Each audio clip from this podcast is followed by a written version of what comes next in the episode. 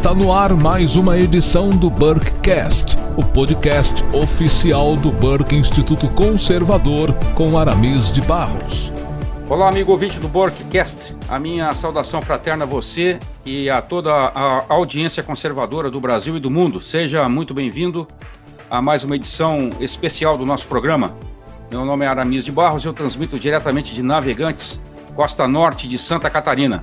O Burkecast é a sua companhia semanal para uma reflexão de perfil conservador sobre temas como política, história, mídia, cultura, globalismo, geopolítica, entre outros temas.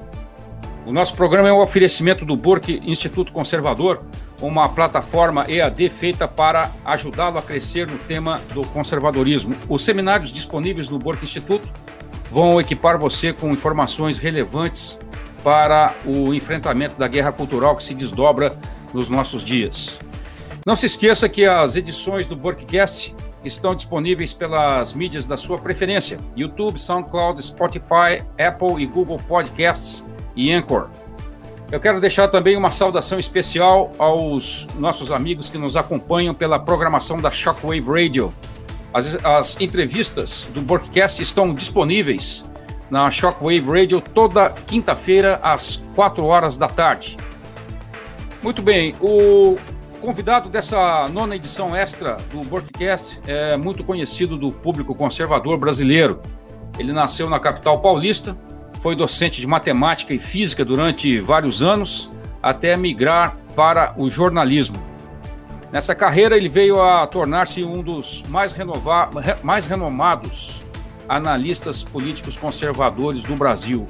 Ele é fundador e editor do website Crítica Nacional, está entre os principais veículos de imprensa e análise do meio conservador brasileiro.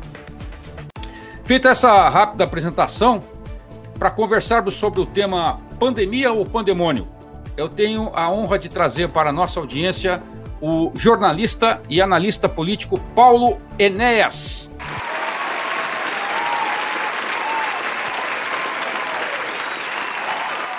Meu prezado Paulo, meu sincero agradecimento a você pela gentileza em nos atender desde Brasília, Distrito Federal, no meio de toda essa correria que o cenário político brasileiro impõe a jornalistas como você nesses dias. É uma honra para todos nós do Burkcast recebê-lo para essa conversa. Por favor, brinde os nossos ouvintes com as suas palavras introdutórias. Perfeito, Aramis, muito obrigado. Muito obrigado ao público que nos acompanha aqui pelo, pelo Burkcast do Instituto Burke, que aproveitar para agradecer a, ao, aos coordenadores do Instituto Buck pelo convite para, para vir conversar aqui com vocês e mandar uma, uma saudação a, ao nosso público e dizer que nós vamos aqui tentar, é claro, tratar, abordar, sem a pretensão de dar respostas completas ou de esgotar os temas, os temas complexos que estão se colocando aí para o país e para o, para o Ocidente como um todo, né? Nesse contexto dessa pandemia, que, como bem diz de modo apropriado aqui o título do programa, é uma pandemia que realmente está muito mais próxima de um pandemônio. E é sobre isso que nós vamos tentar tratar um pouco aqui. Então, mais uma vez, muito obrigado e é uma satisfação estar aqui com vocês. Muito bem, Paulo, muito obrigado. Paulo, eu sei que o, eu sei que o momento político uh, brasileiro pediria uh, uma, uma boa conversa com você, uma boa troca de informações sobre as perspectivas ligadas ao, ao novo presidente, tanto da Casa quanto do Senado, né? Mas eu quero deixar esse importante bate-papo para uma futura vinda sua aqui, novamente, ao Burkcast, ok? Eu quero deixar no ar já esse convite e esperando contar com você para nós uh, abordarmos especificamente esse tema quando já tivermos transcorrido algum tempo, algum tempo já de trabalhos aí na casa e no Senado, ok? Então está feito aqui no ar o convite para você voltar, ok, Paulo? Perfeito, já agradeço, já, já é, agradeço de antemão e já fico então comprometido aqui a aí, aí agradeço o convite para vir conversar aqui com o Instituto Burke daqui a daqui aproximadamente dois meses, aproximadamente, é, para avaliarmos, né, esse novo cenário político que está se abrindo agora, em torno do qual existe muita expectativa, que eu acho que, em princípio, talvez um, um excesso de expectativas, talvez, mas que a maneira, é, uma análise correta, é, precisa, ela só pode ser feita a partir dos fatos, dos, dos dados concretos, né? Então, esperar dois meses aproximadamente, um pouco mais, um pouco menos, de, desse novo cenário, ver como, se, como ele vai se desenhar e se desdobrar, aí poderemos fazer uma análise mais precisa. Mas, por hora, já de antemão, agradeço e fica aqui, então, da minha parte também, é, o compromisso de voltar aqui com vocês para poder tratar, para podermos tratar desse tema. Muito bem, Paulo. Bom, é, feito esse convite, hoje o nosso, o nosso objetivo aqui é lançar um olhar macro sobre o que está acontecendo no mundo, no mundo em geral, e eu diria no Ocidente em especial, com respeito ao curso dessa, dessa pandemia e, sobretudo, com respeito ao que se tem implementado em escala global, né, porque o problema naturalmente não, não é só aqui no Brasil, né, o que tem sido implementado em nome da contenção dessa enfermidade que se espalhou pelo mundo. Então, Paulo, eu queria deixar com você a primeira pergunta, que é a seguinte: uh, os, os, os conservadores é, de várias partes do mundo eles vêm alertando veementemente sobre os perigos descomunais pelo qual o Ocidente é, passa nesse momento de crise, em meio a todas essas medidas que nós poderíamos até dizer, em alguns casos, insanas, que têm sido tomadas supostamente visando a contenção é, dessa doença. Né? Então, uh, eu gostaria de pedir para você que, por favor, esclarecesse uh, em maiores detalhes quais são exatamente os riscos e os perigos que o mundo livre, que as democracias constitucionais, as democracias modernas correm ao permitir que tudo isso que tem sido implementado em nossa sociedade continue progredindo sem a devida resistência. Perfeito, Aramis. É, é claro, o tema é muito amplo, né? Não tenho pretensão alguma aqui de abordar todos os aspectos dele, e acho que tem várias pessoas também que estão fazendo excelentes reflexões a respeito. Mas o que a gente pode, para a gente tentar entender o que, é essa pandemia, eu acho que é importante assim fazer uma retrospectiva também, sem, sem, sem ter a pretensão de aprofundar, daquilo que os globalistas sempre desejaram, desde a sua origem, se é que pode chamar assim, né? Ou seja, na verdade, a gente sempre, nós sempre soubemos, embora esse sempre, essa informação sempre ao longo da história foi sonegada, principalmente pelos grandes meios de comunicação, e mesmo no meio acadêmico, ela foi muitas vezes, na maioria das vezes, colocada aí em segundo plano, ou até mesmo muitas vezes é simplesmente é, banida né, do, do meio acadêmico, que existe desde já alguns séculos, não é agora, né, um projeto de poder de natureza globalista, ou seja, um, existe um setor da humanidade, vamos chamar assim, em particular aqui no Ocidente, embora não esteja só aqui, mas também no Ocidente, que tem a pretensão de estabelecer um poder, o um exercício de poder e de controle em escala global. Isso existe já há alguns poucos séculos, eu diria. É, e aproveito aqui para recomendar ao nosso público a, que, obviamente, quem discorre sobre isso com a, com, a, com a maestria que ele é própria e única é o professor Olavo de Carvalho, de quem eu sou aluno tenho muita honra e satisfação de ser aluno dele, que trata disso de maneira muito aprofundada. Pois bem, é, então não vou ter pretensão de fazer um fio histórico aqui, mas de que maneira? Esse projeto sempre existiu e sempre procurou-se maneiras de impor esse controle, de algum modo. Essas maneiras variaram ao longo dos últimos séculos, em particular agora período mais recente, nas últimas décadas, chegou-se ao ponto, vamos pegar aqui o final, né, esse, os tempos recentes, final, meados do século passado para cá. O que, que nós vimos?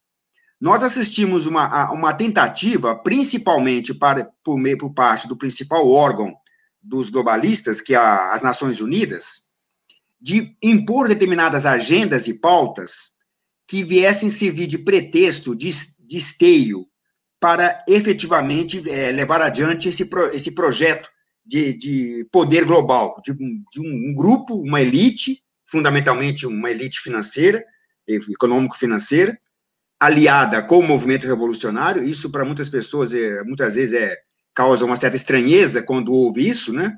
Porque pensa-se, ah, os, os movimentos revolucionários, comunistas, são contra, contra o capitalismo, então qual o sentido dos capitalistas, né, da elite capitalista, ou, na verdade, da elite metacapitalista, é associar-se aos movimentos revolucionários. Mas essa associação existe, e não é de agora.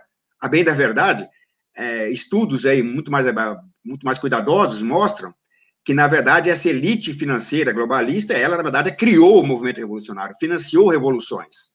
A China tornou-se o que ela é hoje por conta do dinheiro metacapitalista ocidental e assim por diante.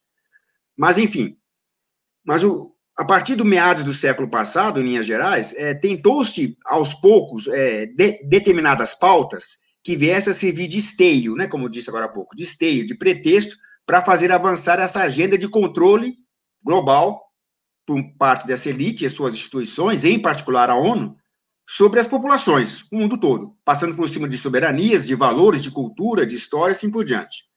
Então, nós vimos, por exemplo, é, meados, um pouco depois dos anos 50, nós tínhamos, por exemplo, uma pauta ambientalista, quem for investigar com cuidado vai ver, que dizia, por exemplo, que o grande risco do planeta né, seria um esfriamento global. Era, era o frio, não era calor, não era calor, não era, não era aquecimento global, era esfriamento global. Então, tentou, tentou se impor isso, em, em nome disso, como sempre, em cima dessa, desse alarmismo, você impor determinadas medidas, né, que, medidas que iriam, elas vão sempre na direção de, em primeiro lugar, agredir e afetar as liberdades individuais, liberdades políticas, civis, de, liberdades de empreender e assim por diante, de um lado, e de outro passando por cima de soberanias. Tivemos essa pauta. Depois nós, nós, nós tivemos uma a pauta, o, o terrorismo no que diz respeito aos combustíveis. Quem tem mais ou menos 50 anos, como eu, deve lembrar que anos 70, final dos anos 70, início do 80, você tinha, por exemplo, aí uma, uma narrativa alarmista do fim iminente do petróleo, que seria necessário reorganizar, refazer todas as economias é, ancoradas no petróleo, né, é, é, que é a economia da segunda metade, basicamente quase todo o século passado, que seria necessário elas serem reorganizadas porque o petróleo iria acabar. É o alarmismo, né, enfim.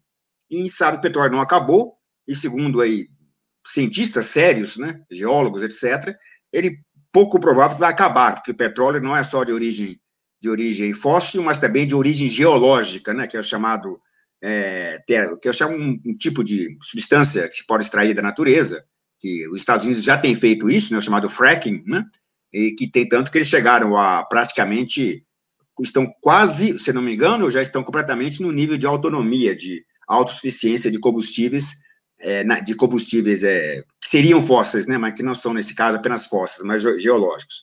Então, de novo, foi um alarmismo que não funcionou.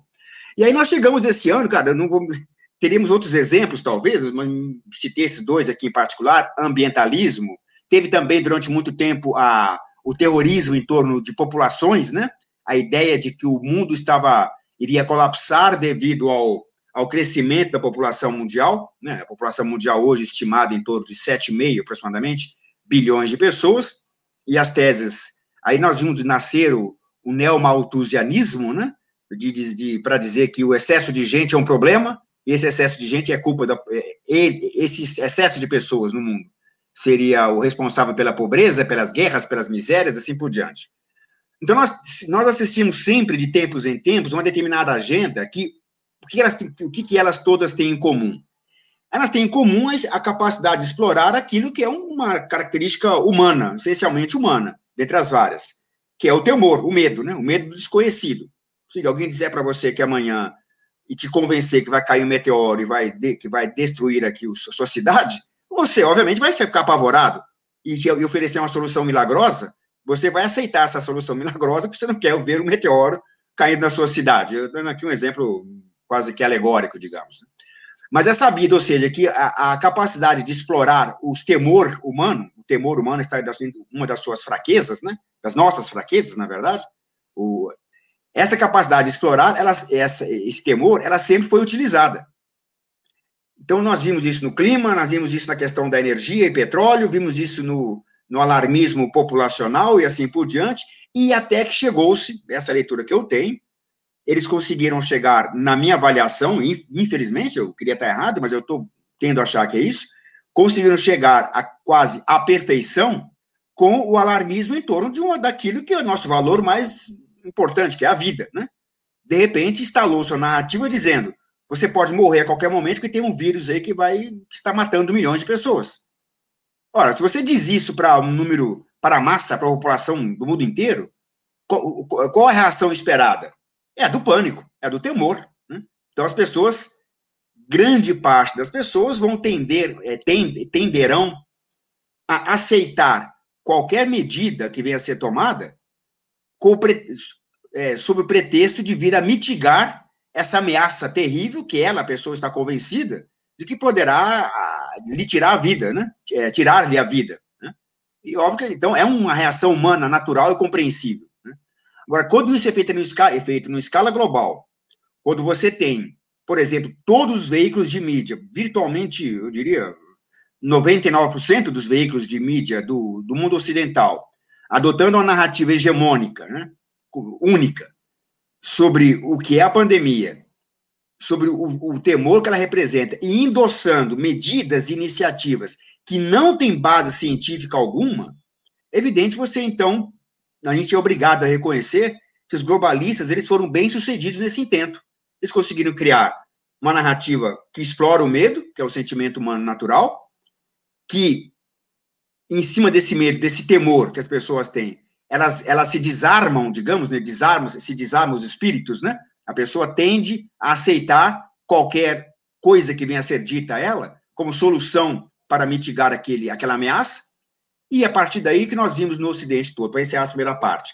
Nós passamos a assistir a uma ação que, no, na minha avaliação, eu, eu desconheço precedentes, eu não sou historiador, mas eu procuro me informar bastante a respeito, mas eu desconheço uma, um ataque, uma agressão sem precedentes às liberdades e garantias individuais nas democracias liberais. Não estou falando aqui de situação que aconteceu em ditaduras, né? Estamos falando aqui do Brasil, dos Estados Unidos, né?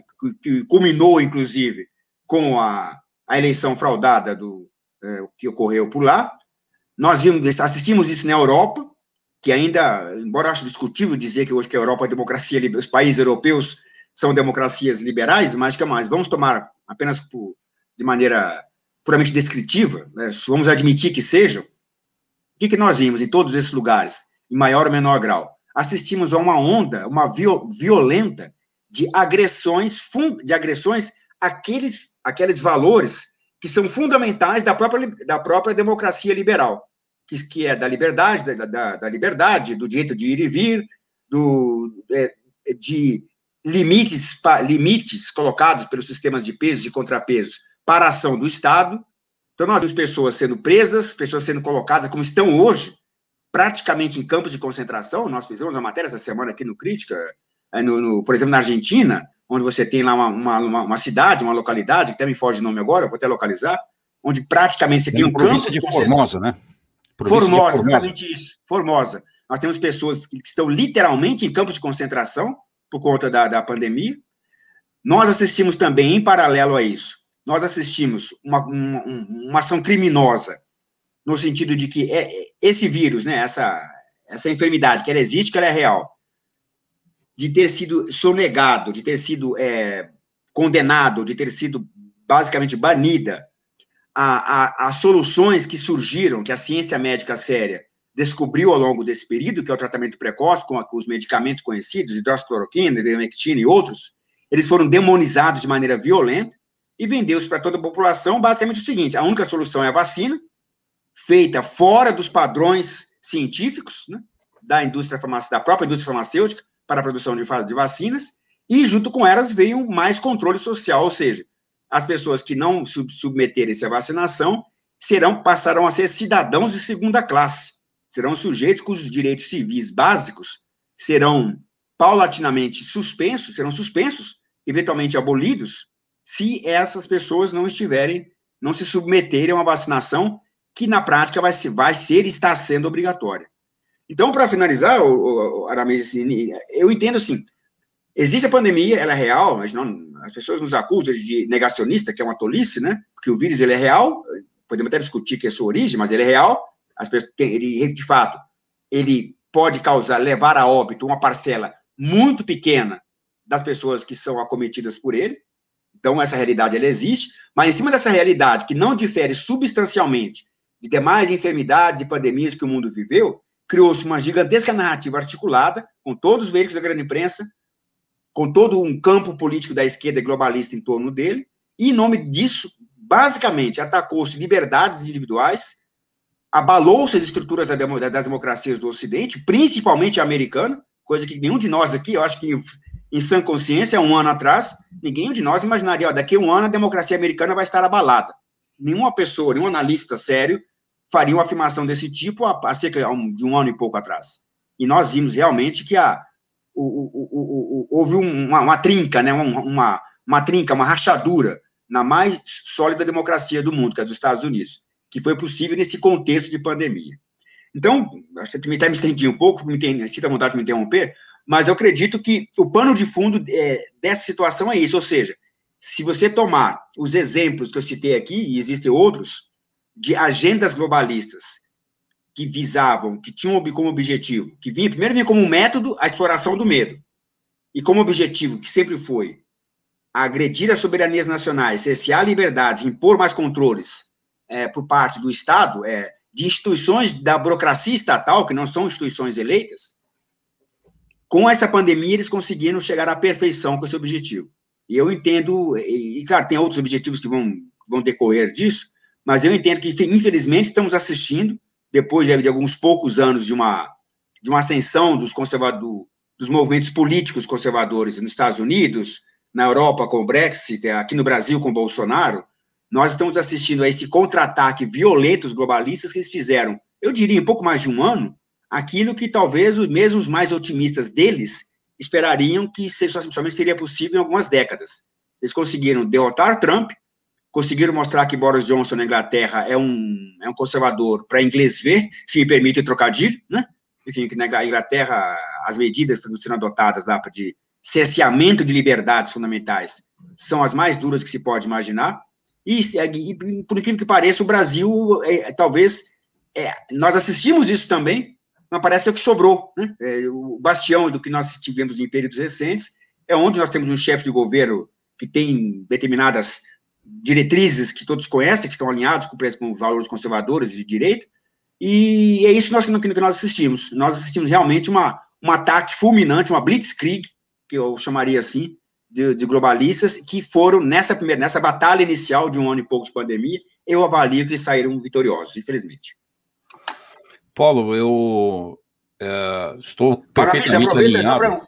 Um parênteses, fica à vontade de interromper, por favor, que às vezes claro, pode claro. estender um pouco aqui. Não, perfeitamente. Eu estou totalmente alinhado com a sua posição e eu acho interessante a gente agregar a, a esse fator que você lembrou aí, que, que possibilita um controle em escala global, que é a, a infusão do medo, nós vemos também a implementação de uma certa dissonância cognitiva em escala social, em larga escala, né?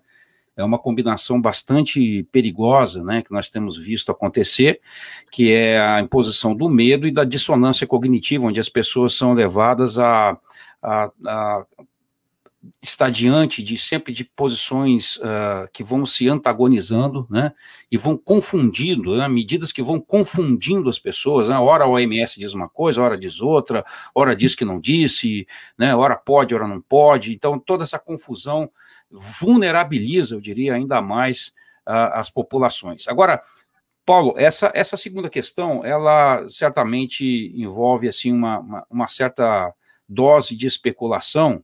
Eu quero deixar você bem à vontade para responder da forma que você achar mais conveniente, né? Porque uh, o que eu queria te perguntar é o seguinte: o, o, por tudo que nós temos, temos visto né, e temos ouvido até aqui, é, já percebemos que muitos analistas, né, nós já temos cientistas aí, já não é só questão de, de, de, de gente opinando na internet, nós temos analistas políticos, cientistas, uh, dizendo, suspeitando da origem, uh, da origem desse vírus. Né? Ou seja, pessoas que estão se convencendo cada vez mais de que essa crise pandêmica ela foi em alguma medida, não sabemos ainda exatamente qual, mas ela foi em alguma medida fabricada, né? Ou na, na melhor das hipóteses está sendo manipulado com propósitos escusos. Então, eu gostaria que você trouxesse a sua opinião, ainda que ela possa ser, tenha algum elemento especulativo aqui. Você concorda com essa percepção? E se você concorda, nós Poderíamos estar, então, diante de uma estratégia de controle geopolítico sem precedentes na história? Olha, Aramis, eu, eu, não só concordo, como eu até eu diria que ela tem, ainda que você possa conter elementos, digamos assim, especulativos na forma, mas nós temos elementos muito, digamos assim, ainda que possa haver elementos especulativos na forma, se, conforme a abordagem que se faz, mas eu diria que nós temos bastante elementos muito robustos, indicativos e sólidos, que mostra o caráter planejado dessa pandemia. Eu vou citar aqui um fato, que não é nem opinião, foi pedido opinião, vou dar, mas eu vou citar aqui um fato, um fato que está registrado, hein, documentado, enfim. Em setembro do ano de 2000 e... Nós trocamos, agora dois, a pandemia foi 2020, então foi 2019, isso. Em setembro de 2019, nos Estados Unidos, aconteceu um evento que, óbvio, nenhum veículo da grande imprensa brasileira retratou, e eu acho que nós aqui da imprensa conservadora até estamos devendo para o nosso público, ah, talvez por limitação, talvez não, seguramente por limitação de recursos e capacidades nossa, de fazer uma, pegar esse material todo, que é um volume grande de material, e trazer para o público brasileiro, né, trazer em forma de tradução, dublagem, etc. Né. Mas, enfim, o que, foi esse evento? Um evento chamado, em, em no nome em inglês, Event 201, Evento 201. Esse evento aconteceu, isso vou deixar bem claro aqui, estou descrevendo um fato.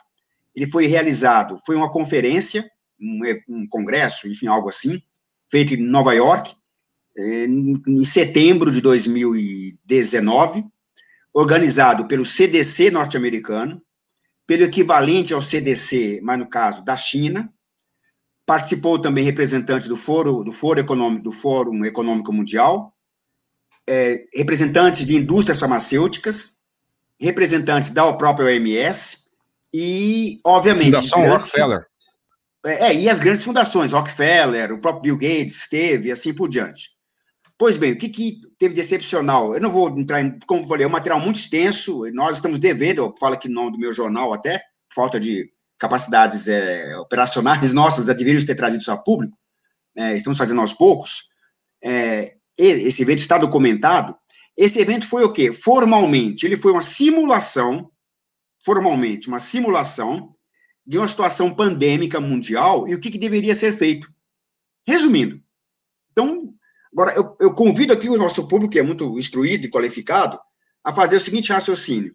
O que, o que você acharia razoável que um evento feito reunindo, reunindo representantes de fundações bilionárias, entidades estatais da área de, de, de saúde de países como Estados Unidos ou China, a própria OMS, figuras como Bill Gates e outros, eles iriam reunir-se para fazer uma simulação de um evento de pandemia, por nada, à toa. E até o nome do evento, né, que é chamado Evento 201, está, é, eles fazem lá uma certa histórico de eventos que tiveram impacto global, é, vou usar uma palavra aqui, é, praticamente, é, praticamente cataclístico, é, cataclísmico, digamos, né, na, na humanidade, e diriam, então, que esse próximo evento seria o evento, então eles listam 200, é, grandes terremotos, é, etc, etc, aí, em dado momento, cita, a, cita a peça chinesa, não, perdão, a, a, a gripe espanhola, né, gripe espanhola, é, de, do século passado, e até que diz, então, então, que o próximo evento seria o evento 201, daí o nome. Agora, o que, de excepcional nesse evento, né, é, é, nesse encontro, vamos chamar assim, nesse encontro que aconteceu em Nova York em setembro de 2019? Eles dizem o seguinte, eu estou falando aqui de maneira muito sumária, né, que é muita informação que tem, que tem nesse material. Que, então, eles, na simulação, que eles chamam de simulação, eles falam que iria surgir no mundo uma pandemia causada por, um por uma variante do coronavírus, o coronavírus já é conhecido, esse vírus, acho que era de animal, alguma coisa assim, eu não sei detalhes, eu não sou da área, mas é assim, de morcego, na verdade, né? É de morcego. Uma variante desse coronavírus, só que esse, esse, esse vírus iria surgir em porcos no Brasil.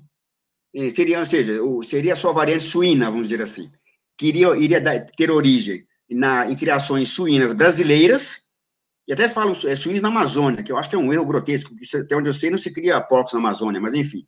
Mas, ou pelo menos não se cria em larga escala. E que aquele evento iria, então, iria desencadear uma, uma pandemia em escala global e que seriam necessário tomar medidas. Agora, o que, que há de especial nisso? Basicamente, todas as medidas propostas nessa pretensa simulação são as medidas que estão sendo feitas agora. E o que, que elas têm todas em comum?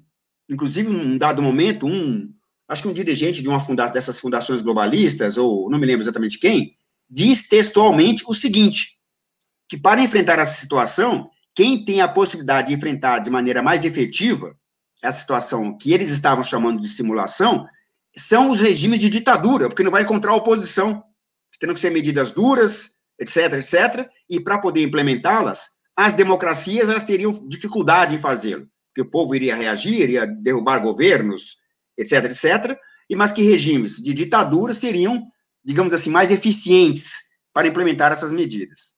Vejam, Aramis, o que eu estou relatando aqui é um fato, não é nem minha opinião. Estou descrevendo um fato acontecido em Nova York.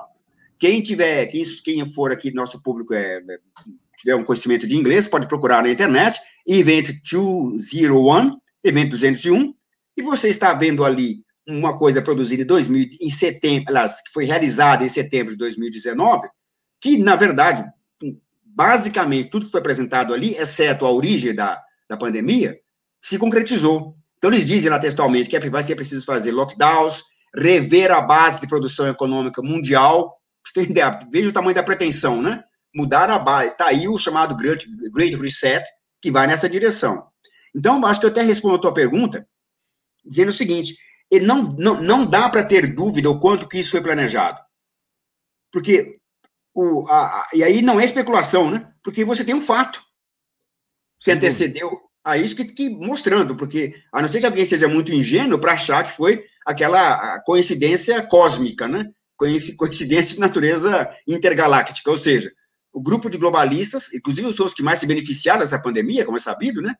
Eles fazem um evento que é, descrevendo um cenário e apresentando soluções, dizem que aquilo é uma simulação, e poucos meses depois, aquele fato acontece no mundo real, e as soluções implementadas são aquelas que foram apresentadas nesse, nessa conferência, digamos assim.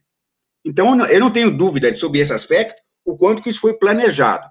É, mudou, apenas mudou a origem, né, sabido, né, a origem, a origem, a origem é chinesa, e mas o que nós assistimos depois foi o quê? Aquilo que eu falei na primeira parte. Assistimos aos, aos ataques às liberdades, às democracias, às soberanias nacionais, inclusive, a pretexto dessa pandemia. Então, eu não tenho dúvida nesse aspecto quanto ao seu caráter planejado, por mais inacreditável que possa parecer. Mas o que sustenta essa tese não é nem um argumento, né, um argumento, digamos assim, construído, né? É um fato concreto. Basta olhar o que disseram os globalistas reunidos em Nova York.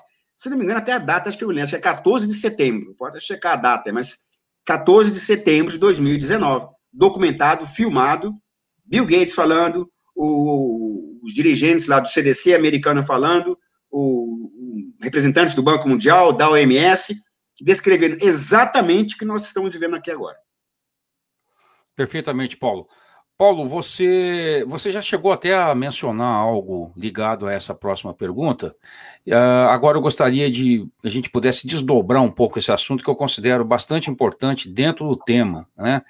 Uma coisa que me chamou muito a atenção nesses dias de, de pandemia foi a, a, criação pelos, pelos órgãos de mídia de um, de um consórcio de informação, que é o que as pessoas veem aí uh, ao fim de cada telejornal ou em cada matéria de jornal de mídia impressa, né? Quer dizer, esse consórcio de informação envolvendo uh, todas as emissoras, praticamente, de TV, rádio, mídia impressa, né? De forma que as notícias relativas à pandemia fossem, digamos, homogêneas. Né? Então você tem uma homogeneicidade, homo, homogeneidade de notícias uh, quando se trata de pandemia.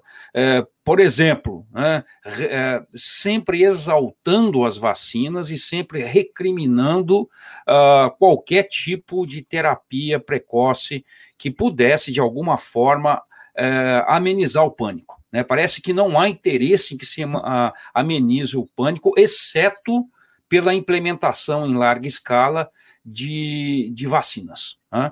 Então, a, a pergunta é a seguinte, Paulo, relativa a, agora à ação da mídia. Né? Como é que você vê essa situação de um consórcio de, de mídia? Né? Quer dizer, aqueles grupos que deveriam concorrer entre si agora se unem para dar à população a mesma informação. Imagine só que situação, né? Quer dizer, nós já estaríamos aqui vivendo é, um, um, rascunho desse Ministério da Verdade, né? Que foi, que foi transcrito ali por, por Eric Blair, lá por, por George Orwell, no, na, na, sua obra distópica 1984. O que, que você acha? Olha, de novo, é, é, é para usar um clichê, se me permitem aqui, é a, a Existe aquela coisa como a, a, vida imita, a vida imita a arte, não, é um clichê, não um clichê, mas é um, um aforismo muito conhecido, e é o que nós estamos observando. Existe uma, uma, uma frase que diz que a, a guerra, ela, uma, uma das armas centrais de uma guerra é a informação. Né? Acho que isso, qualquer pessoa, independentemente da sua formação militar, ela sabe que a, num conflito armado, num conflito é, clássico armado, a informação ela é tão estratégica quanto, a, quanto a, quantidade, de, quantidade de munição, o armamento que você tem. Muitas vezes essa informação, a capacidade de, de trabalhar as informações, ela é tão crítica quanto a sua capacidade de fogo real, é bélica, né? Pois bem, eu acho que ficou evidente nessa pandemia o quanto que a arma mais importante utilizada foi a informação.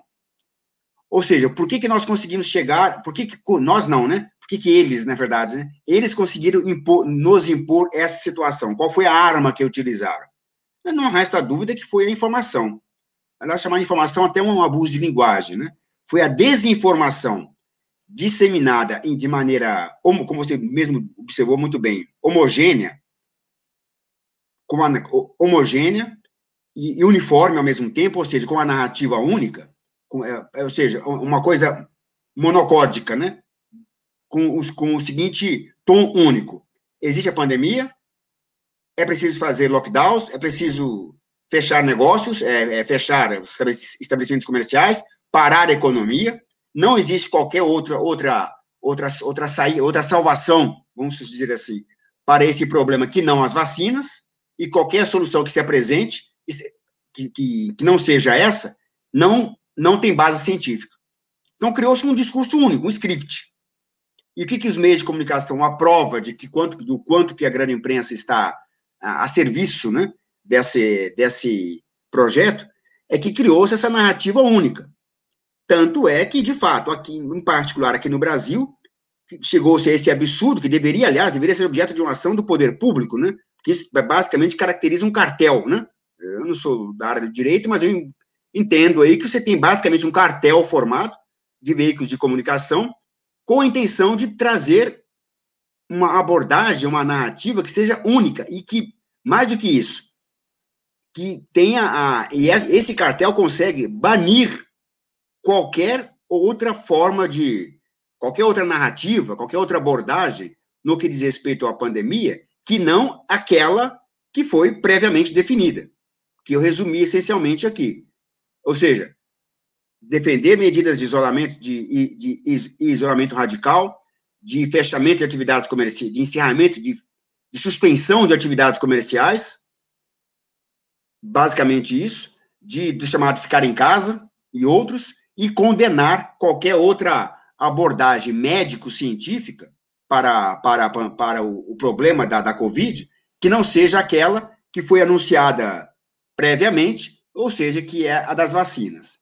Então, nesse aspecto, eu acho, aí eu, eu acho que uma cobrança que nos cabe fazer, os governos, aqui podemos falar do nosso governo, né, o governo brasileiro, eu acho que ele não entendeu, no seu início, a gravidade disso, e não teve o devido cuidado de tratar do problema da informação, da informação ao público no que diz respeito à pandemia. Isso, uma, uma evidência de como não houve essa percepção com a com, a, com o rigor necessário, é que uma das medidas adotadas pelo governo logo no início da pandemia é, foi que um decreto, uma, uma, medida, enfim, não sei se foi um decreto, uma, uma legislação aprovada no Congresso, mas de iniciativa do governo, que definiu quais seriam as atividades essenciais durante a pandemia. Acho que todos se lembram, né? Foi votado lá, acho que foi uma lei, foi uma lei, na verdade. Quais seriam as atividades essenciais? Entre elas, a imprensa. Agora, imagine-se, Agora, isso foi feito no início do, início do ano passado. Agora, observe-se, passado esse período de um ano da pandemia, qual foi a atividade essencial que a imprensa exerceu no que diz respeito à pandemia? A atividade essencial que ela fez foi desinformar, demonizar o tratamento precoce, condenar e sabotar o uso do tratamento precoce, que mostrou-se ao longo desse período uma solução que possui evidência empírica da sua viabilidade, né, da sua da, da, da possibilidade de tratar a pandemia com isso, de um lado. Então, passou a, a demonizar, virou sim, como você bem observou, observou, em período recente, todos os veículos de comunicação, sem exceção, tornaram-se propagandistas de vacinas. Você não consegue olhar, olhando no noticiário, você olhando com algum cuidado, digamos, algum rigor, você não consegue distinguir se aquilo lá é um conteúdo noticioso produzido ou se é, é aquela é, publicidade, né? Anúncio pago, né? É, é não, não consegue distinguir, pela, até pelo próprio conteúdo apresentado. Então, essa medida, eu acho que ela, ela, ela corrobora aquilo que nós falamos um pouco no começo, melhor, melhor, ela vem coroar, né? Que falamos um pouco no começo, que nós tivemos um projeto de dominação global, um projeto arquitetado, planejado, que não foi um acidente, eu acho que aconteceu lá em, na China, né, onde teve a origem do vírus, foi tudo menos acidente, é, todas as narrativas criadas, a, a, a omissão inicial da OMS, etc., eu, obviamente, não dá para achar que isso tenha sido um acidente, obviamente, você pode discutir se o vírus em si, do ponto de vista, é, digamos, estritamente biológico, é, científico, se ele foi objeto de engenharia genética ou se existe, na, existe essa variante, surgiu, de fato, na natureza. É, isso é um tema que eu acho que pode ser discutido, enfim, eu não tenho a pretensão de, de ter pouquinho, não é questão de ter posição, né? É questão de você olhar os dados reais da, da, da, da ciência para poder dizer uma coisa ou outra. Mas se você olha esse conjunto de fatos, de um lado, e a maneira pela qual a imprensa o abordou, não tenho dúvida. O papel, inclusive esse consórcio que existe aqui no Brasil, eu acho que, de novo, houve um erro do governo, porque deveria ter sido, se eu tivesse eu na posição de digamos assim, de fazer um aconselhamento ao presidente ou algo do gênero, diria dizer que a informação no que diz respeito à pandemia é um assunto de segurança nacional. Procurar meios dentro de, da nossa Constituição, do nosso ordenamento jurídico, etc., para de maneira que a informação somente seja aquela fornecida pelo governo. Nós já assistimos situações absurdas que, por exemplo, o Ministério da Saúde, em que pese todo esse período de digamos assim, algumas ambiguidades de postura, principalmente durante o período do, o período do ministro anterior, em que o Ministério da Saúde ele prescreve, coloca nas suas recomendações o tratamento precoce, e vê a grande imprensa desqualificar uma orientação do Ministério da Saúde, que é a autoridade, a autoridade de saúde do Brasil. Então, esse aspecto da guerra da, da pandemia travada na grande imprensa, nós também perdemos e nesse caso aqui em particular, eu acho que tem uma responsabilidade do governo que não entendeu a dimensão disso. Tanto não entendeu que no, no decreto ou no projeto de lei inicial, tratando da questão da, logo no início do, do, do ano passado, a, a, atividade de imprensa foi colocada como atividade essencial. Ela não é atividade essencial para a pandemia. Eu, eu, eu pergunto a qualquer uma das pessoas que estão nos ouvindo aqui, qual tem sido o papel, é, exemplos de, de papel positivo que a imprensa possa ter desempenhado durante a pandemia. Pelo contrário, ela, como o próprio presidente verbalizou em várias oportunidades, esse jornalismo de, de velório, como chama, né? esse jornalismo de, de, de, de caixão, é, que, na verdade, ajudou a disseminar o medo, o pânico, a desinformação, somado a isso, aquilo que, no meu entender, o crime de cartel, que formou-se um cartel, que é esse consórcio, que, na verdade, muitas vezes confronta os próprios dados oficiais do Ministério da Saúde e passa aquela informação para o público. Agora, para finalizar, faça um paralelo disso com a situação de guerra convencional, que as, as guerras que tivemos, tivemos aí na história, né? Imagine situação de guerra, do país em guerra com o inimigo, onde você tem o comando, né, o, ali, o comando do país, comando militar, é, tratando das informações sobre a guerra para passar para a população, e vem a imprensa e diz o contrário. Isso seria inaceitável, é, é inconcebível dentro de qualquer doutrina militar. Né? O problema nosso é que, então, é que, é que a pandemia não foi percebida como um problema de, de, de, de guerra política. É uma guerra feita com outras armas, né, digamos, né? Em vez de tanques e bombardeios, jogaram vírus, né? Essencialmente isso. Então, não se percebeu isso. E permitiu que, no caso, falando aqui do Brasil, mas seguramente Estados Unidos foi igual, na né? Europa não está diferente. É, Permitiu-se que aqui dentro tivesse um inimigo atuando, né, em favor, agentes atuando a favor do inimigo, que é basicamente o que a grande imprensa vem fazendo, com o agravante de fazê-lo numa estrutura de cartel, que uma, um advogado da área, que conheça bem a área, pode caracterizar muito bem essa atuação como sendo de cartel. Então, de novo, aí nós perdemos, eu acho, ao longo desse período, essa, essa, essa frente de, de batalha, por não perceber o caráter de, o caráter de, de confronto que essa pandemia representa e o papel nefasto e criminoso que a grande imprensa exerceu, até mesmo quando passou a, a, contribuir para sonegar o tratamento precoce para as pessoas. Eu não tenho dúvida de que, infelizmente, muitas pessoas morreram de Covid aqui no Brasil, no resto do mundo também, porque a grande imprensa teve um papel criminoso, um papel estratégico e criminoso de demonizar o tratamento e ajudar a sonegá-lo. Né? Tanto é que tem pessoas que, infelizmente, tenho relatos aqui, eu converso muito com médicos, de pessoas que, infelizmente, vieram a óbito porque elas não se recusaram. Primeira dificuldade, ter acesso. E quando tinha acesso, e o médico se dispunha a oferecer o tratamento precoce, a pessoa se recusava. Né? É um direito dela, né, obviamente, né? Recusar-se ao, ao, ao, tratamento, porque ela foi convencida pela Rede Globo, pela CNN, por não sei mais quem, de que aquilo lá não funciona.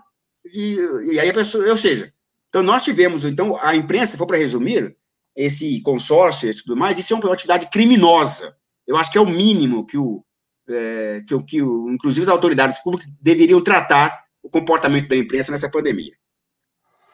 É isso mesmo, Paulo. Eu, eu também conheço pessoas que faleceram e conheço testemunhos de outros já que também contaram conhecer pessoas que, que faleceram por se recusar a utilizar o tratamento precoce em função da informação que receberam na grande mídia. Então, essa responsabilização deveria acontecer e, o termo que você utiliza aí é o termo que eu uso, são, são ações criminosas. A mídia está tá cometendo crime em larga escala contra as pessoas. Essa é, uma, é também a minha posição em relação a isso.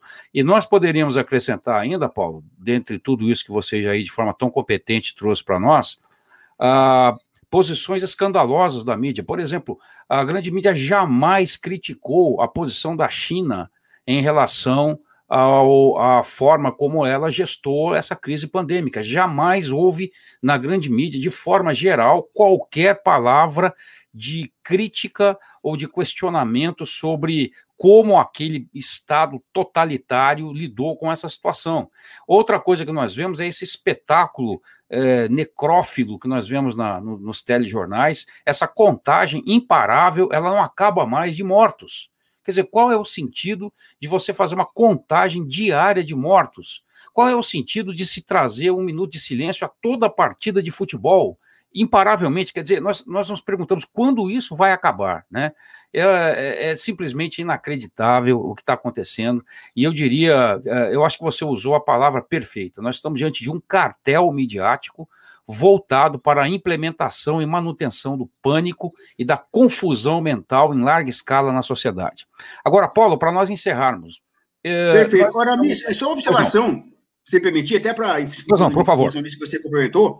É importante lembrar também o exemplo dessa, dessa, dessa papel criminoso que a grande imprensa eh, desempenhou, que, por exemplo, a informação mais importante que existe da pandemia, entre as mais importantes, além da existência do tratamento precoce, que ela não só é sonegada, como ela é, a imprensa, ela mente de maneira assim, é, criminosa, ao dizer que ele não existe, quer dizer, tem pessoas que morrem porque recebeu informação da grande imprensa. Isso o brasileiro tem que estar muito, tem que estar ciente disso. E, por exemplo, informação que também ela é muito relevante é de que a, a, doença da Covid, né, é óbvio, eu estou falando aqui, deixa bem claro que eu falo a partir do que eu converso com médicos, eu converso diária, quase diariamente com médicos, eu diria até hoje, falo mais com médicos que com políticos, digamos assim, quando o assunto é pandemia. Eu sou muito cuidadoso, muito criterioso nisso, por fato de não ser médico. Mas todos dizem que é unânimes, ou seja, a, ela tem um baixo grau de letalidade, ou seja, a pessoa adquire do, a, o vírus e, grande maioria das vezes, a pessoa não vai nem saber que tem o vírus, ela, ele vai, o organismo vai dar a resposta apropriada, sendo indicar sintomas, etc. É aquelas que desenvolvem, têm uma, uma probabilidade altíssima de, de, de, se curar por meio da, do tratamento precoce, e o segmento da população, que já é conhecido, ou seja, os mais idosos e as pessoas já com algum tipo de, de doença, de, as chamadas comorbidades, vão apresentar, de fato, um risco mais elevado de vir da doença evoluir até mesmo para óbito. Mas, que maneira? Mas o que, que tem de mais importante? É que ela tem um baixo índice de letalidade. O número de pessoas que se recupera é gigantesco. Você pega os números de algumas fontes, como, como World Meter e outros, você percebe a quantidade gigantesca. O Brasil está entre os países onde mais, é, é, em relação à população, obviamente, tem um índice, dos índices mais elevados de pessoas que se recuperaram da Covid. Infelizmente, as pessoas que morreram, morreram, é evidente, né? O mundo inteiro. Mas, o, ou seja, o, o, a resposta humana, do organismo humano, em, em geral, em, em, larga escala, ela é positiva à, à doença. Agora, o que, a mídia fez? A, a, distorção narrativa. Ela pegou, ela potencializou o, o, o, o aspecto maléfico da doença, que existe, mas, ele, mas ela potencializou como se fosse único. Então, muitas pessoas passaram a viver realmente num estado de paranoia, de achando que ela está na iminência de morrer amanhã, por, por conta da doença. E, e ignora-se, por exemplo, que proporcionalmente o número de pessoas que vêm a óbito por conta da Covid não é muito dis, distinto daquele segmento mais vulnerável que vem a óbito por conta da gripe comum, H1N1 e outros, né? Então, toda essa desinformação, e ainda é possível dessa desinformação articulada em cartel, coloca no, na, na, minha leitura, no meu entendimento, como o grande, o, o agente criminoso, o principal agente criminoso dessa pandemia foi a grande imprensa. E nós aqui no Brasil, acho que no resto do mundo também, mas aqui em particular no Brasil, erramos, infelizmente, o governo errou, inclusive, ao, no início da pandemia, declarar a grande imprensa, ela está amparada legalmente para isso, né, a imprensa, é, a, em lei, né, está amparada como serviço essencial. Ou seja, que não foi, ela foi essencial para a morte, né, não para salvar vidas, né. É, perfeitamente, Paulo. Tomando, tomando aí o gancho no que você falou, você citou o Worldometers, você veja Eu, só, né, o é, que está sendo o que está sendo feito aí pela grande mídia. Se nós olharmos, por exemplo, o Worldometers, que junto com o Johns Hopkins é, é um dos maiores monitores da, da pandemia no mundo, né? Você olhar ali dos casos registrados, né? Então vamos, vamos enfatizar aqui, dos casos registrados de doença, nós não consideramos os assintomáticos, né? a, o grau de letalidade é 3%. Ou seja, é. 3%, 3% daqueles casos registrados, né? Mas quando você assiste um programa de televisão, quando você segue a mídia, a impressão que você tem é que 3% são os que vão sobreviver, correto? Os 97% é. vão morrer, se você olhar o que está sendo feito aí pela grande mídia.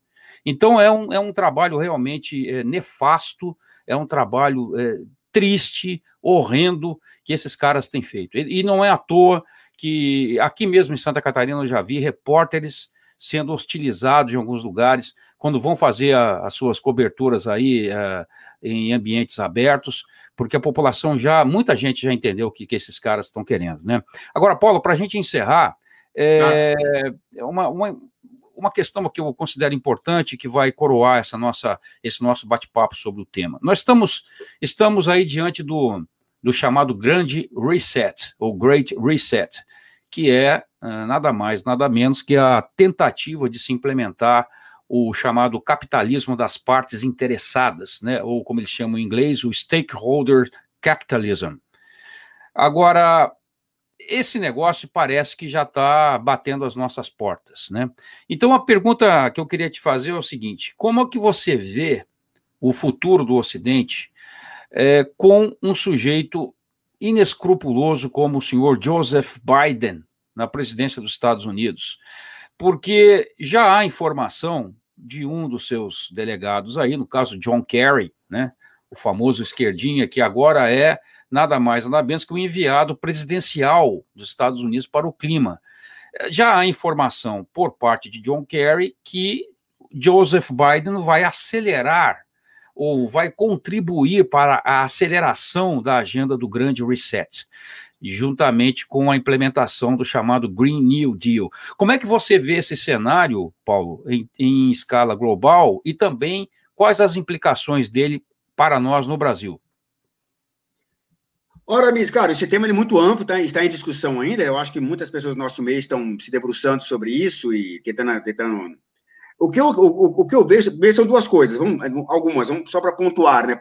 É, vou pontuar aqui sem a pretensão de estender, né, né, é, de aprofundar, até porque é um tema em desenvolvimento, né? As coisas estão acontecendo agora, enfim, né? É uma coisa planejada que está acontecendo. Primeiro, Estados Unidos. Infelizmente, nós assistimos ali a, talvez, ao, ao longo da história das democracias liberais do Ocidente, assistimos a maior derrota da, de uma democracia, a mais importante derrota, que foi a ida do impostor Joe Biden para Casa Branca. Aliás, eu chamo de impostor deliberadamente, até faz parte da nossa linha editorial do Crítica Nacional. Nós não colocamos a palavra presidente e Joe Biden na, na, numa mesma frase, né? Nós o chamamos de impostor que ocupa a Casa Branca. Enfim, e assim queremos tratá-lo. Então, nós assistimos essa derrocada. Agora, o que, que nós, o que, agora, em que direção essas coisas podem ir? É claro, estamos também, é claro, as coisas estão começando a acontecer, ainda vamos ter uma medida disso com mais no, no desenrolar do, do, dos eventos, né? É que, fundamentalmente, a agenda globalista, no que diz respeito à área econômica, que nesse caso, com muita convergência de interesses com o Partido Comunista Chinês, ela está se impondo. Temos que admitir. E ela vai se impor de que maneira? Claro, isso também é um tema amplo, podemos pontuar algumas questões aqui. Primeiro, a tendência de uma elevadíssima, de uma aceleração da concentração monopolista na atividade econômica. E um dos elementos para acelerar essa concentração vai ser justamente esse New Green, New Green Deal, né, que, que propõe, ou seja, quando você impõe mecanismos de regulação ambiental, você está, na verdade, fazendo, você está destruindo as a, a, a, a, livre iniciativa usual, vamos chamar assim, aquela do capitalismo clássico, né, do livre empreendedor, porque você impõe um conjunto gigantesco de regras, de, de, sob pretexto de, de, de, de, de controle, de preservação, de preservação ambiental, que só, torna, só, que só irão tornar viáveis os empreendimentos levados a cabo pelos grandes grupos monopolistas. É, eu acho que essa é a principal equação. Um economista pode até discorrer sobre isso com mais propriedade, mas a equação principal, na minha leitura, é essa, ou seja, a agenda ambientalista na economia, ela significa fortalecer grupos monopolistas. É um, é um, e o Joe Biden, ele vai nessa direção, não há dúvida, porque a agenda dele, ela, ela, ela está casada com esse interesse, tanto é que, seguramente, quem vai sofrer as consequências, embora a economia americana com com a sua pujança, a sua força, etc., inclusive a dos pequenos negócios, eles é que serão penalizados. E com isso você vai fazendo aquilo que, na verdade, é o objetivo último dos globalistas, né? Ou seja, você vai caminhar numa direção em que o capitalismo concorrencial, tal como conhecemos, e que nós defendemos, né, que até hoje mostrou-se ser o, o, sistema econômico e mais que, que, onde há mais equilíbrio, por exemplo, uma palavra muito muito muito muito loosely speaking, aqui, digamos, né, é um, um, onde você tem o capitalismo, o capitalismo concorrencial clássico, ele tende, não vou dizer que vai desaparecer, estou tá parecendo exagerado aqui talvez, mas o objetivo desses grupos é acabar com ele. É tornar a atividade econômica, fundamentalmente, uma atividade que, de um lado, controlada pelos grandes grupos monopolistas, onde esse, esse poder desses grupos será dado, entre outros, por imposição de regulações ambientais. Então, você imagina, você vai abrir um pequeno negócio no Brasil, Estados Unidos, não importa que negócio que seja. Se você tem uma, uma, um conjunto enorme de regulações ambientais, a, a pessoa, o cidadão comum, o, o, aquele empreendedor comum, o sujeito que tem alguma economia ou que faz um financiamento para abrir um negócio, ele vai, ele vai ser inviável para ele. Quem vai poder fazer, atuar naquele nicho serão somente os grupos monopolistas. Por quê? Porque o, o, o que concede poder a esses grupos, entre outras coisas, claro, tem as suas relações promíscuas com o poder político, com os grupos. É, nós vimos aqui no Brasil isso na era petista, né, a chamada economia dos campeões, etc. É, são as relações com, com o Estado de um lado, mas o conjunto enorme de regulações que tornam inviável o, o, o, o livre empreendimento, né, a livre iniciativa, como se diz na, na literatura clássica do capitalismo, né? só torna viável a atividade econômica aquela que é executada pelos grupos monopolistas, que, por sua vez, são os grupos que, na prática, eles estão, fazem parte do condomínio de poder, que, por sua vez, também alimentam a agenda, a, a, a agenda esquerdista, porque interessa a eles, por razões que podemos até aprofundar mais que outro momento, talvez. Ou seja, então, o que, o que chamam de grande, de, de grande reset, ou Great Reset, no meu entender, é fundamentalmente a mudança do, do padrão de produção econômica, de atividade econômica, para ir em direção a uma concentração cada vez maior de poder em poucos grupos econômicos. E isso vai ser ensejado, entre outros, claro, tem vários fatores que vão viabilizar isso, mas um dos fatores que vai viabilizar, que vai ensejar isso é justamente a imposição de controles ambientais. Eu, vamos fazer um paralelo aqui para o público brasileiro, para não ficar muito vago, concordo que o tema é muito complexo, mas, mas, mas você imagina empreender aqui no Brasil. É, Sabe-se da quantidade gigantesca de algumas atividades, algumas áreas, de regulações que se impõem. Agora, você imagina essa quantidade de regulações que já existe, se você vai agregar a isso regras que serão impostas pela ONU, né, que é, que é isso que pretende, né, basicamente, no que diz respeito a regras que vão, sob pretexto de proteção ambiental. Quem é do campo sabe, aqui no Brasil já tem uma legislação draconiana nesse sentido. Se você adquire uma, uma, uma propriedade conforme a região do país que você adquire, você só pode explorá-la, né, usar o solo, um percentual dela. Na região norte chega a ponto de 20% no máximo. Você tem que reservar 80% da sua propriedade privada para preservação ambiental. Agora, a pergunta óbvia: com esse conjunto enorme de regulações, quem é que, quem é, principalmente aquelas de natureza ambiental, quem é que vai se viabilizar economicamente? Somente o setor que já está instalado, digamos assim, que são os grandes grupos monopolistas. E é justamente isso, na verdade, que é a origem dos globalistas, que o professor Olavo descreve muito bem, né? O que, que são globalistas, ou chamados metacapitalistas? São pessoas que construíram fortunas bilionárias valendo-se do sistema capitalista, mas num dado momento para elas, aquele sistema capitalista clássico, né, na qual ela, ela fez sua fortuna, ainda que em gerações, né, essas grandes famílias, etc., deixa de ter sentido para sentido, porque a concentração de poderes que eles têm é tão grande que a eles não interessa mais essa concorrência. Agora é questão de consolidar um poder. E a maneira de consolidar o poder é impedir que haja outros players, né, como dizem ah, no mercado, né, que se tem que que surjam outros players além de interesses outros, obviamente, de, de, de, de convergência com poder políticos com vocação totalitária. Então, o, o, grande reset, que é um tema novo aí, eu acho que merece ainda talvez uma conversa separada, mas ele fundamentalmente, na, na, na o que eu tomei conhecimento até o momento, como falei, é um tema que está em construção ainda, ele é fundamentalmente uma mudança na natureza do capitalismo, do próprio capitalismo. Ele vai significar eu não vou aqui ser alarmista, digamos, o fim do capitalismo concorrencial, mas ele vai, ele vai significar, entre, entre, outras coisas, você cada vez tornar o capitalismo cada vez menos concorrencial, no sentido clássico, né? Você tem o empreendedor que oferece certo produto ou serviço, tem o outro que oferece mesmo produto ou serviço, a concorrência entre eles e que vai beneficiar uh, produtores e consumidores, que é aquele modelo clássico, ele tende a desaparecer ou tende a ser é, pressionado para baixo, digamos assim, com a pressão que vai existir a partir de grupos monopolistas, para quem não interessa de maneira alguma a concorrência.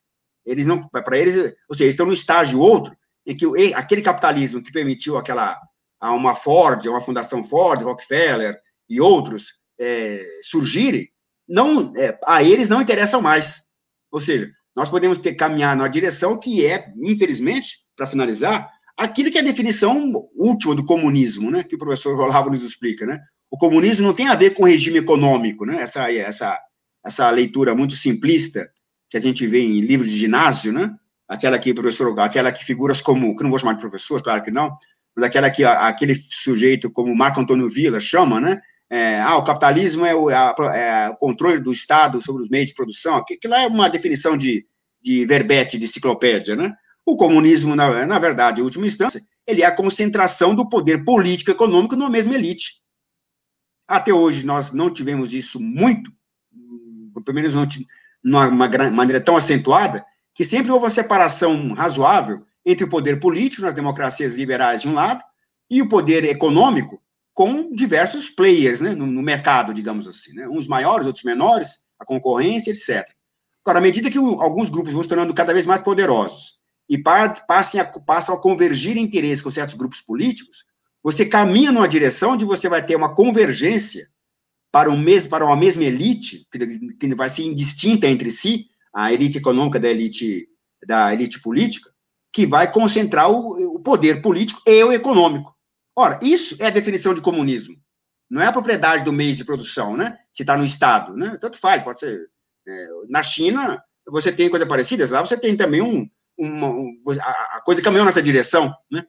Então, nós podemos. Então, o que nós estamos assistindo hoje, para finalizar, é essa reação globalista que eu chamei, né, esse contra-ataque globalista, acelerando a sua agenda, para que, no fundo, para no fundo, aquele modelo que, que é, o, em última instância, a definição mais realista que tem de comunismo. Ou seja, você vai ter fim de liberdades, fim das, das democracias, concentração do poder político e econômico em grupos monopolistas, que, na verdade, passaram a exercer o poder pleno na sociedade. E é essa a definição de comunismo. E essa, na verdade, é a realidade global, para onde os globalistas, aliados, não à toa, aliados com o movimento revolucionário esquerdista, estão caminhando, digamos. E figuras como Joe Biden, né, nos Estados Unidos, é, sem dúvida, é uma figura totalmente integrada a esse processo. Né? Vai privilegiar alguns players em detrimento de outros, né? Além de questões geopolíticas, que podemos tratar em outro momento, que envolve, que envolve a, a própria, é, digamos, a, a própria corrosão da sociedade interna americana, com imigração em massa e outras iniciativas, além da agenda identitária na guerra cultural, assim por diante, mas as coisas caminham nessa direção, ou seja, nós vivemos, infelizmente, e é papel nosso aqui, né, dizer aquilo que a gente acredita ser a verdade, né, um dos momentos mais tenebrosos da história, no período recente. Ou seja, estamos assistindo a um avanço, assim, terrível do pensamento, pensamento, não só do pensamento, mas das práticas, né, totalitárias, autoritárias e ditatoriais, onde, mais uma vez, os globalistas, os mesmos, né, desde lá do século XVII, da Revolução Francesa, os mesmos que fomentaram a, Revolução Russa, e assim por diante, eles estão, no mínimo, acelerando o seu objetivo histórico que sempre tiveram, que é do controle do, do, do poder global é, total, por, por, meio dessa convergência, que, que, só é possível existir por meio da convergência do poder político, que no caso não é, vai ser mais do, do poder das, dos estados nacionais, né, sim dos, dos organismos transnacionais não eleitos, né, como ONU e outros, de um lado, e com a predominância dos grandes grupos monopolistas. Vê agora vacinas, né? Quem está fazendo vacina? Meia dúzia, dez, se muito, é, grandes empresas monopolistas da área farmacêutica, né? Não é um, um, um, sujeito numa. Você não vai ter uma concorrência, entre aspas, de indivíduos é, num, em laboratórios é, pequena escala, produzindo e desenvolvendo vacinas. Não. É, o que está sendo imposto, e já está sendo, são a, as alternativas colocadas por meia dúzia, dez, se muito, grandes laboratórios, e não vai ter nenhum outro, né? E tem até muito, daqui a alguns anos, seguramente, um vai comprar o outro, daqui a pouco teremos aí uma, se muito, três ou quatro, como tem o sistema bancário brasileiro hoje, né? Então, eu, como falei, o tema é muito vago, acho que eu passei, eu pincelei alguns deles aqui, espero ter, ter, pelo menos, ajudado a dar um quadro aqui. Perfeitamente, Paulo, foi, foi realmente muito bom, muito elucidativo. Amigo ouvinte do Borcast, eu tive a honra de conversar aqui com o brilhante jornalista Paulo Enéas, Infelizmente, o nosso tempo se esgotou, mas eu quero lembrar que as questões ligadas ao quadro atual da política brasileira eu vou deixar para uma próxima oportunidade em que nós receberemos aqui novamente o nosso querido Paulo Enéas. Paulo, muitíssimo obrigado pelo tempo e pela disponibilidade de estar conosco para esclarecer a nossa audiência sobre esse tema tão importante e urgente que nós temos enfrentado hoje que é uh, esse pandemônio da pandemia, né? Paulo, por favor, é, brevemente, deixe-nos com as suas palavras finais, meu amigo. Bom, amigos do, do Instituto Burke, foi uma satisfação muito grande estar aqui com vocês. É, é, a, a, quero agradecer ao Aramis pela, pela, pela, pela iniciativa do convite, a, ao, ao, Instituto e ao Aramis, que se empenhou pessoalmente, que na, até tivemos uma dificuldade inicial de agenda, iríamos fazer esse programa, acho que uma, duas semanas atrás, mas por um problemas operacionais, conseguimos fazer daqui agora. Quero agradecer pelo empenho dele. E foi uma satisfação muito grande estar aqui com vocês. E como disse, eu, nós tratamos de temas aqui que eu acho que são complexos, eles são temas que ainda estão, estão sendo elaborados, e há pessoas, outras também, fazendo excelentes contribuições e reflexões a respeito. E eu acho que o papel nosso, aqui do lado nosso, Crítica Nacional, e eu acredito também que essa é a proposta do, do, do Instituto Burke, é trazer esse tema para, o, para a discussão, que ele é crucial para a nossa sobrevivência como civilização. Eu, como falei, eu gostaria de estar aqui trazendo um, um, uma leitura mais positiva, mais otimista do cenário. Mas a nossa, a nossa honestidade intelectual nos obriga a dizer coisas que não são muito agradáveis. Hoje, eu avalio hoje, infelizmente, que a civilização ocidental, ela nunca esteve tão sob um, um ataque tão fulminante vindo de dentro e também de fora, né, dos chineses, enfim, do PC chinês, mas um ataque tão fulminante, e quando eu digo civilização, me refiro aqui a todo o conjunto de características que definem a civilização, né, nossos valores, nossa religião, nossa crença religiosa, nossos valores, nossa instituição familiar, é, é, todo aquele conjunto de, de elementos que balizam a nossa moralidade, eu acho que eles estão sob ataque violento e nós não temos sabido até agora dar uma resposta apropriada à altura. Tivemos uma derrota terrível nos Estados Unidos, com a, com a, com a, com a ida do impostor Biden para, para, a, presid para a presidência do país.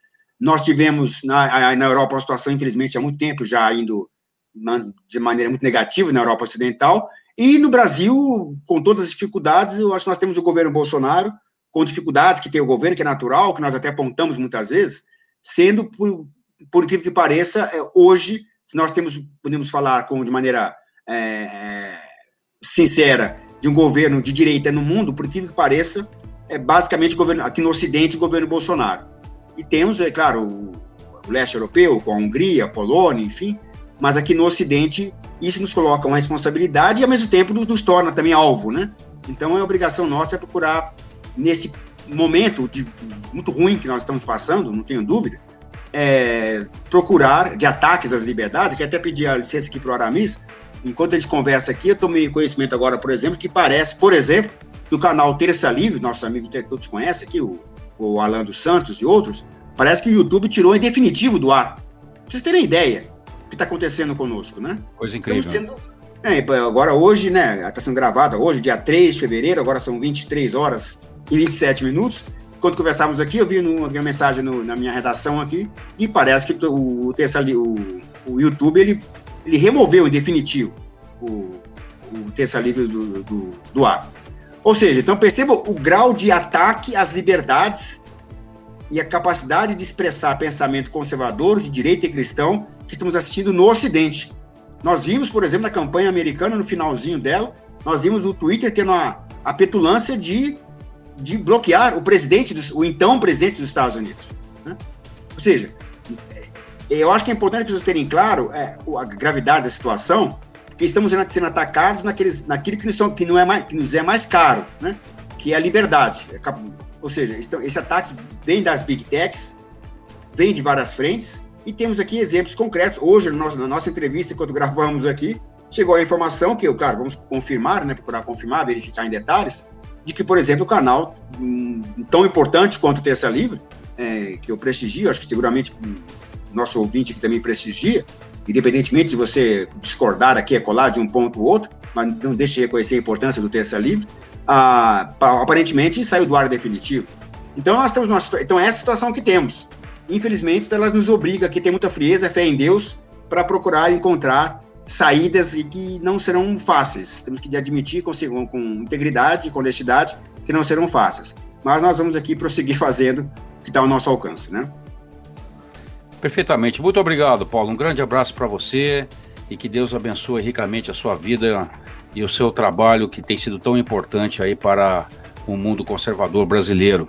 A você, querido ouvinte, muito agradecido pelo prestígio ao Burkcast. Se você perdeu algum episódio, confira as edições passadas na plataforma online da sua preferência. O seu like e o seu comentário são muito importantes para nós. Se você gostou do conteúdo, eu peço a gentileza de você compartilhá-lo com os amigos. Espero revê-lo no próximo episódio do Burkcast e não se esqueça daquele recado importante que a gente sempre deixa para você aqui, que se encontra em 2 aos Coríntios 13, 8. Nada podemos contra a verdade, senão em favor da verdade. Um grande e fraternal abraço a todos vocês e até a próxima.